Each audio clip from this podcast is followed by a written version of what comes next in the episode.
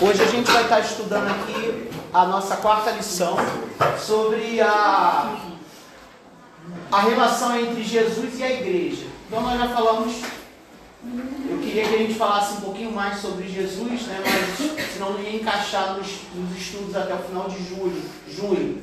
Então até o final do mês a gente vai fechar com quatro lições sobre a igreja. Quatro? Acho que é quatro. E hoje a gente vai estar iniciando então o livro de Atos. Não vou fazer aqui uma introdução, um panorama geral do livro de Atos, porque a gente vai estar falando sobre o livro de Atos no decorrer das, das aulas. Mas aqui a gente vai apresentar, de certa forma, a ênfase que a gente quis passar sobre o livro de Atos nesses estudos. Às vezes, quando a gente olha o livro de Atos, a gente fica preso ou fica com o nosso entendimento centralizado nos Atos dos Apóstolos, porque justamente esse é o título do livro.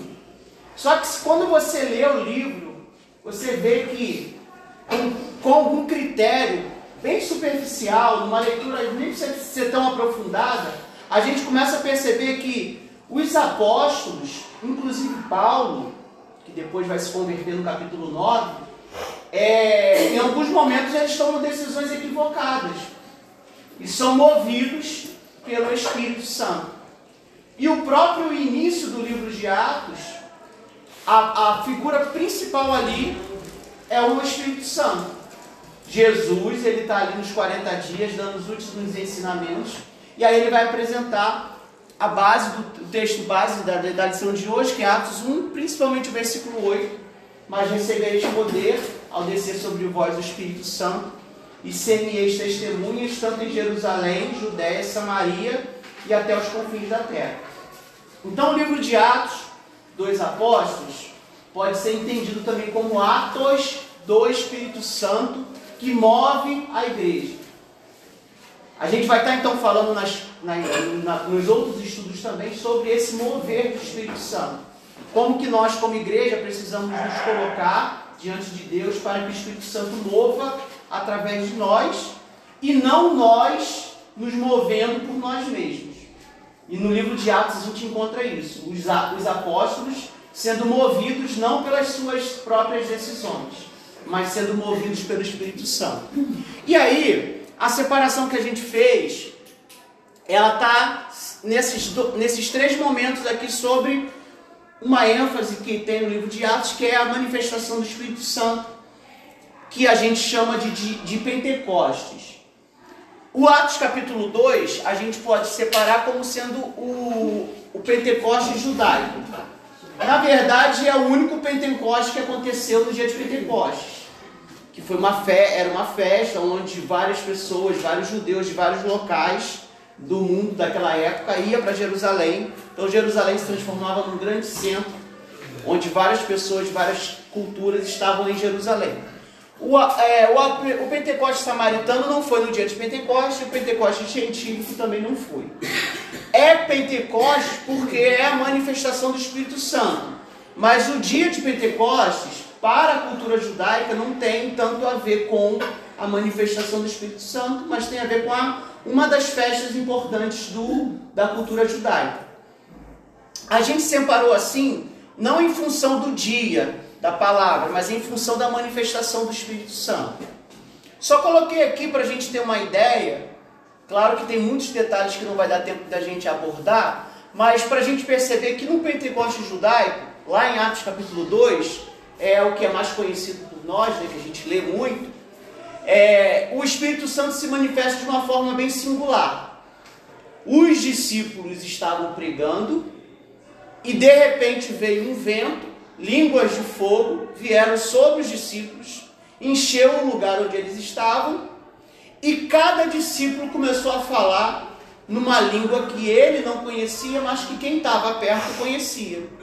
Isso foi trazendo certo, foi fazendo ajuntamentos, e ali houve uma pregação, pregações onde várias pessoas reconheceram a Jesus Cristo como Senhor, Salvador, o cumprimento das promessas de, de Deus para, para a humanidade.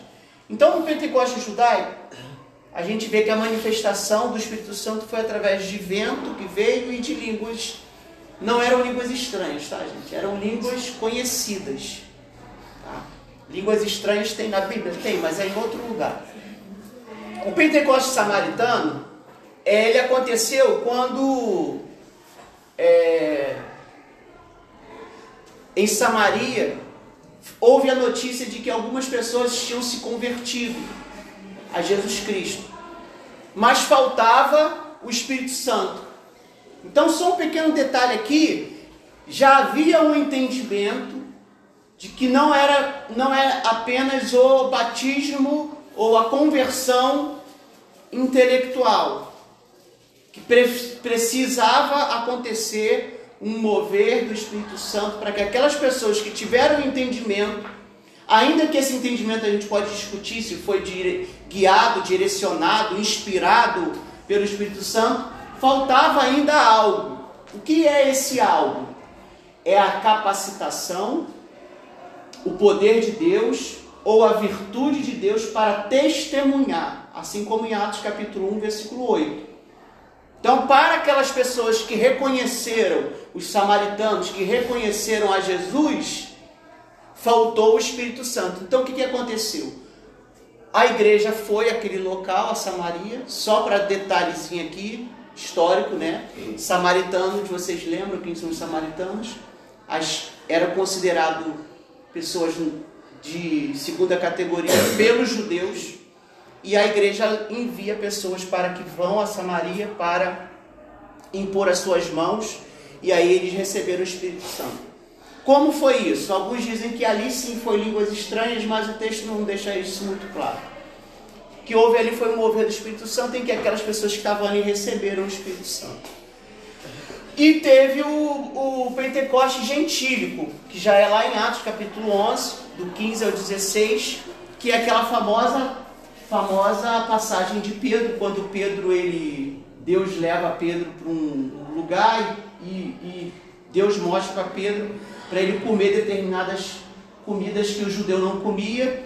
E o Pedro como um bom judeu disse eu não vou me contaminar. E Deus fala para Pedro no sonho é, não chame de impuro aquilo que eu santifiquei. Depois daquele sonho Deus já tinha mostrado para uma outra pessoa, para essa pessoa enviar a Jope, é, algumas pessoas para chamar Pedro para pregar para eles. Então olha como é que tem a, a, a, engrenagem. O Espírito Santo desconstrói em Pedro a ideia de que judeu tem que manter as tradições. E aí do outro lado o Espírito Santo mostra para uma pessoa que tem que enviar alguém para Jope para chamar Pedro para ir pregar para eles. Ao chegar na casa que Pedro foi pregar, enquanto ele pregava, aquelas pessoas foram cheias do Espírito Santo. E aí sim aqui também tem a questão do, do, do, do, das línguas estranhas. Então, no livro de Atos tem pelo menos esses três momentos de uma manifestação externa, visível, milagrosa, é, vou usar a palavra excepcional, fora do, do natural, de uma manifestação do Espírito Santo. Uma pelo vento e pelas línguas, outra pela imposição de mãos e outra pela pregação da palavra, do Evangelho.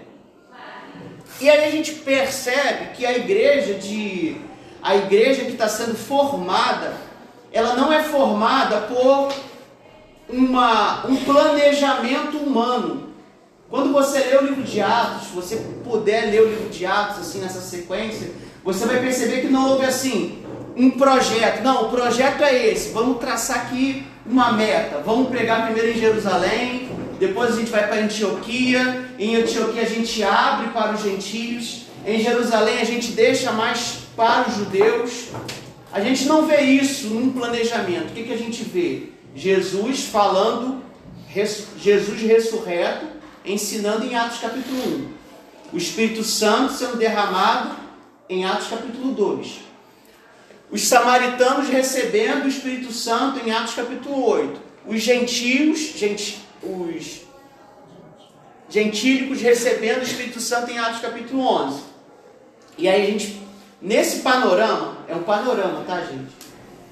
Nesse panorama a gente percebe como que o Espírito Santo ele começa num centro, e vai se ampliando e quebrando não apenas as fronteiras culturais, mas as fronteiras do preconceito que cada pessoa carregava sobre o outro.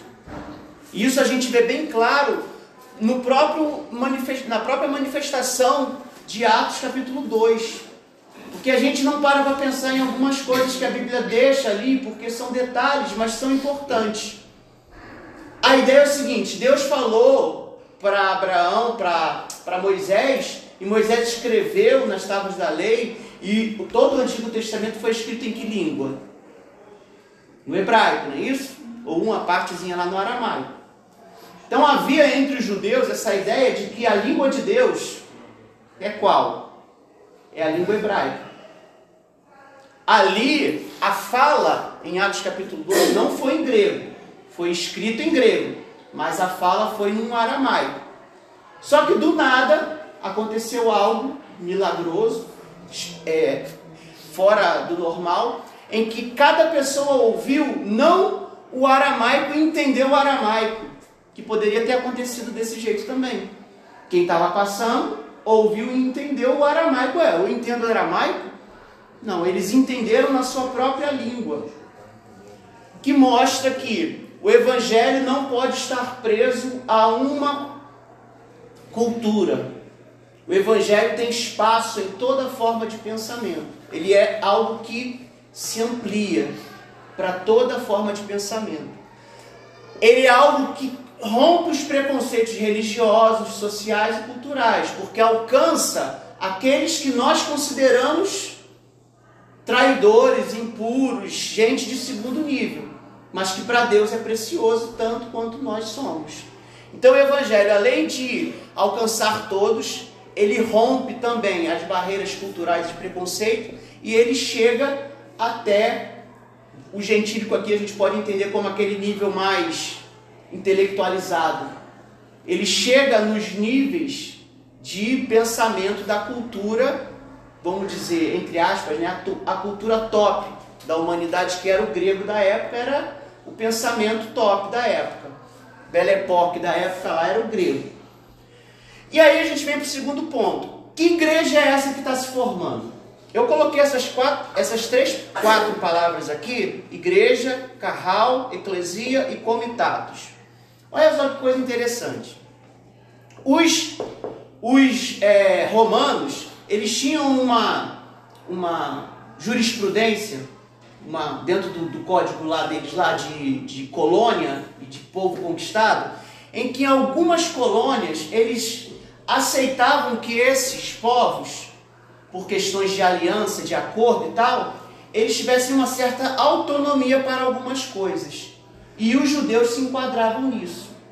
Aqueles acordos que os saduceus principalmente tinham com os judeus e os sacerdotes, Herodes é um dos principais mais conhecidos, é, esses acordos religiosos permitiam que os judeus, por exemplo, tivessem a, o privilégio, para aquela época era privilégio, de ter a sua própria religião. Eles não eram obrigados a seguir a religião do império. Eles não precisavam se, se dobrar diante de, do, do imperador como sendo Deus, porque naquela época o imperador era, era cultuado como Deus, como um culto, é, culto civil, né? uma religião civil. O que, que era o comitatus? Era essa assembleia. Depois isso aqui vai ganhar uma outra roupagem né? na Idade Média, como se fosse uma aliança de guerreiros e tal. Mas nesse momento aqui é uma, é uma, uma associação de de pessoas, e no caso dos judeus era o comitatus. Para o romano, o nome era comitatus. Para o judeu, o nome era carral, que é Assembleia dos Santos, Assembleia do Povo de Deus. Sinagoga, a gente ouve também a, a mesma ideia. E aí o que, que acontece? Isso aqui vai ser uma coisa muito de Paulo. Paulo ele vai começar a usar a palavra eclesia, que é o grego que traduz carral e, e traduz comitados. Como o comitados era, to, era tolerado dentro da, da lei romana, não teria, num primeiro momento, um problema de chamar aquele grupo de cristãos, ou de nazarenos, ou de seguidores do caminho, de eclesia. Então eles chamavam de eclesia não como um nome, sabe? Pô, tive uma ideia, qual vai ser o nome do nosso grupo? Né? A gente tem essa preocupação hoje. Vamos dar um nome para a igreja, igreja pentecostal da roda de Ezequiel. Sei lá, a gente inventa um nome para que esse nome seja um nome chamativo. Naquela época, os nomes que a gente tem hoje foram sendo construídos sem esse planejamento prévio. Então, era eclesia porque era a tradução para o comitatus que o judeu acreditava, que o judeu também, na linguagem do, aramaico hebraico, era o carral, que é a Assembleia dos Santos. Então, a, a igreja surge não como um nome pensado por uma equipe de mídia, né? Sabe, aquela coisa do, marketing, não. Um negócio que. Qual o nome que a gente vai dar? Não, vamos chamar de eclesia, porque os romanos não vão arrumar problema com a gente, porque se a gente falar que é eclesia, eles vão achar, ah tá, eclesia pode. Porque a tradução de eclesia para o latim é comitatus. E o judeu também aceita, porque a tradução de carral é eclesia. Então houve ali uma, uma junção bem interessante histórica e tal para a gente entender a ideia de igreja. Só que o que, que acontece? Essa igreja, ela no livro de Atos a gente vê essas duas vertentes. A igreja de Jerusalém, no primeiro momento comandada por Pedro, depois por Tiago, irmão de Jesus. A igreja de Jerusalém ela vai focalizar nos judeus. E ela vai construir uma vida em função disso, do judaísmo. E aí vai acontecer um problema que está em Atos, capítulo. Ah, quando fala do, da instauração do, do diaconato, Atos capítulo 6, se não me engano. Que é o que? As mulheres viúvas gregas estavam sendo colocadas de lado e as mulheres judaicas estavam sendo privilegiadas. Então tinha lá que separar a comida. As viúvas gregas ficavam assim, e as com cara de, de pidona, e as viúvas judaicas saíam cheias de bolsa, feliz da vida. Então houve essa separa, essa, esse problema. Esse problema chega aos discípulos, aos apóstolos, e a solução foi: não, os apóstolos não vão se preocupar com esse problema social, vamos separar os diáconos para resolver esse problema. Só que os diáconos todos são de origem gentílica, de origem grega. E aí eles meio que fica ali, uma, fica, cria uma tensão. Essa tensão ela não vai ser resolvida. Ela vai sendo corrigida no decorrer do percurso da história da igreja. Tanto que em Jerusalém, a, os, o, o, a igreja de Jerusalém, principalmente na figura de Pedro, vai sempre dar uma ênfase, uma puxada de sardinha para os judaizantes, tentando manter as tradições, o sábado, a circuncisão e por aí vai. E depois vai surgir a igreja de Antioquia. Paulo e Barnabé vão chegar lá e ao e, é, instaurar a igreja lá, vai ser em Antioquia que, os, que esse grupo vai ser chamado pela primeira vez de cristãos. E aqui começa a haver uma certa ruptura do, do, do cristianismo, que antes era uma seita, os nazarenos, os seguidores do Jesus de Nazaré, vai começando a deixar de ser uma seita e vai começando a ter um status e um, uma, uma atitude de um caminho próprio, meio que separado dos judeus. E essa, essa separação aqui vai gerar um concílio, que é o concílio de Jerusalém, onde acontece ali o primeiro questão, primeira, uma das primeiras questões da igreja, se os judeus têm que se, se os não judeus têm que seguir a tradição e qual é a solução? A solução é quem é judeu continua judeu, fazendo as paradinhas de judeu, quem não é judeu não é obrigado a ser judeu. E aí eles separam Pedro para ficar em Jerusalém, pastorzão de Jerusalém, e Paulo vai ser o enviado para os não-judeus. E aí, resolveu o problema? Não, o problema vai continuar. Vai continuar e Paulo vai escrever um monte de carta onde esse problema vai surgir nas igrejas que não são de Jerusalém, nas igrejas que estão espalhadas, Roma, na Galácia, em Filipos, todas em Corinto. Então assim, a igreja ela não é essa coisa idealizada, sabe? Todo mundo lá dividindo o pão, sabe? Atos capítulo 2 a gente gosta de ler, tinham tudo em comum. Ei, legal. Não, tinha problema. Como a gente tem problema hoje. Só que qual é a diferença? Havia uma busca pelo Espírito Santo. E aí eu fecho aqui a minha fala para a gente começar a conversar. O que, que o Espírito Santo é, é, a ação do Espírito Santo no livro de Atos? Qual é o ato do Espírito Santo? Ele nos capacita de poder para testemunhar, ou virtude para testemunhar. O que, que significa isso? Eu não consigo ser testemunha de Jesus. Eu preciso de ter uma capacitação espiritual para eu testemunhar sobre Jesus.